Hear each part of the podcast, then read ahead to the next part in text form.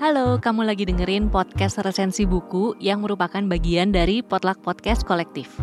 Di episode ini, kamu akan dengerin resensi buku dari teman-teman yang berpartisipasi di kompetisi podcast resensi buku 3. Kompetisi ini berkolaborasi dengan tujuh penerbit, yaitu Gramedia Pustaka Utama, Kepustakaan Populer Gramedia, Penerbit Haru, Buku Mojok, Penerbit Mizan, Bentang Pustaka, dan Gagas Media, dan juga berkolaborasi dengan Inti Megah Suara Indonesia. Selamat mendengarkan. Halo teman-teman, bagaimana kabarnya? Semoga baik-baik saja ya. Perkenalkan, namaku Irwan.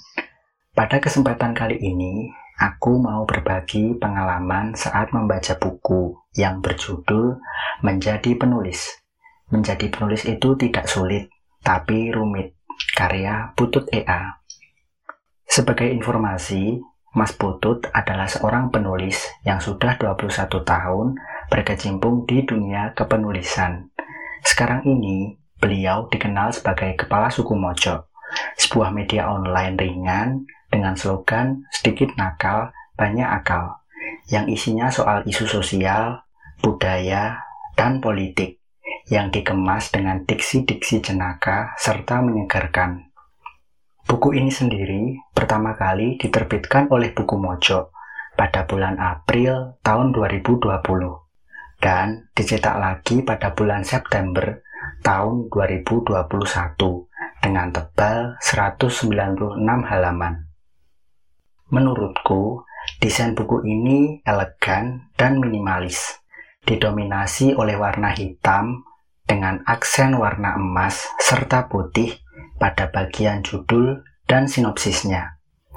Pada sampul bagian belakang terdapat keterangan bahwa buku ini termasuk dalam jenis self-improvement dan dapat dibaca oleh teman-teman yang sudah berusia di atas 15 tahun. Selain karena ditulis oleh seorang penulis kawakan, alasanku tertarik buat baca buku ini karena judulnya yang agak nyeleneh nggak seperti buku sejenis pada umumnya yang memotivasi, buku ini justru mematahkan motivasi itu dengan tambahan kata rumit di belakangnya. Realitas soal kerumitan-kerumitan ini dijelaskan oleh Mas Putut di halaman 90. Bahwa untuk menjadi penulis itu nggak semudah yang dibayangkan loh. Ada banyak faktor yang mesti dipertimbangkan dalam menulis, seperti teknik, penguasaan konten, sensor estetik, serta pemahaman soal politically correct. Dalam buku ini terdapat 46 tema yang berisi tips dan trik untuk menjadi penulis berdasarkan pengalaman beliau. Diawali dengan tema tentang pilihan, yang isinya soal renungan pilihan hidup untuk menjadi seorang penulis Naskah ini pernah dibacakan oleh Mas Putut saat pidato dalam penganugerahan pengalembahan Kampung Buku Jogja 2017 dan ditutup dengan tema penulis juga butuh modal. Isinya soal renungan Mas Putut yang berkeinginan untuk istirahat dari aktivitas menulis buku. Sama seperti orang pada umumnya, Mas Putut juga merasa lelah dengan rutinitasnya menjadi seorang penulis. Maka dari itu, beliau memilih untuk jeda sejenak. Meskipun begitu, Mas Putut tidak akan berhenti untuk menerbitkan buku. Sebab beliau punya banyak cadangan naskah yang siap untuk dicetak.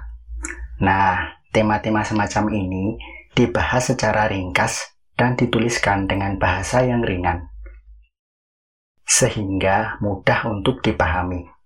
Selain itu, terdapat ilustrasi dan juga kutipan di bagian akhir tema yang akan membuat pembaca betah saat menyelami isi buku ini. Salah satu kutipan yang menarik bagiku ada di halaman 161. Bunyinya seperti ini. Hadapi saja layar tulis Anda. Jangan tinggalkan, tatap dan baca lagi. Biarkan 10 menit berlalu, 20 menit, 30 menit, biasanya tidak sampai satu jam, akan menemukan jalan keluar. Makin sering menghadapi itu, durasi kebuntuan makin pendek. Percayalah. Nah, aku merasa kutipan ini relate dengan kondisiku sekarang ini.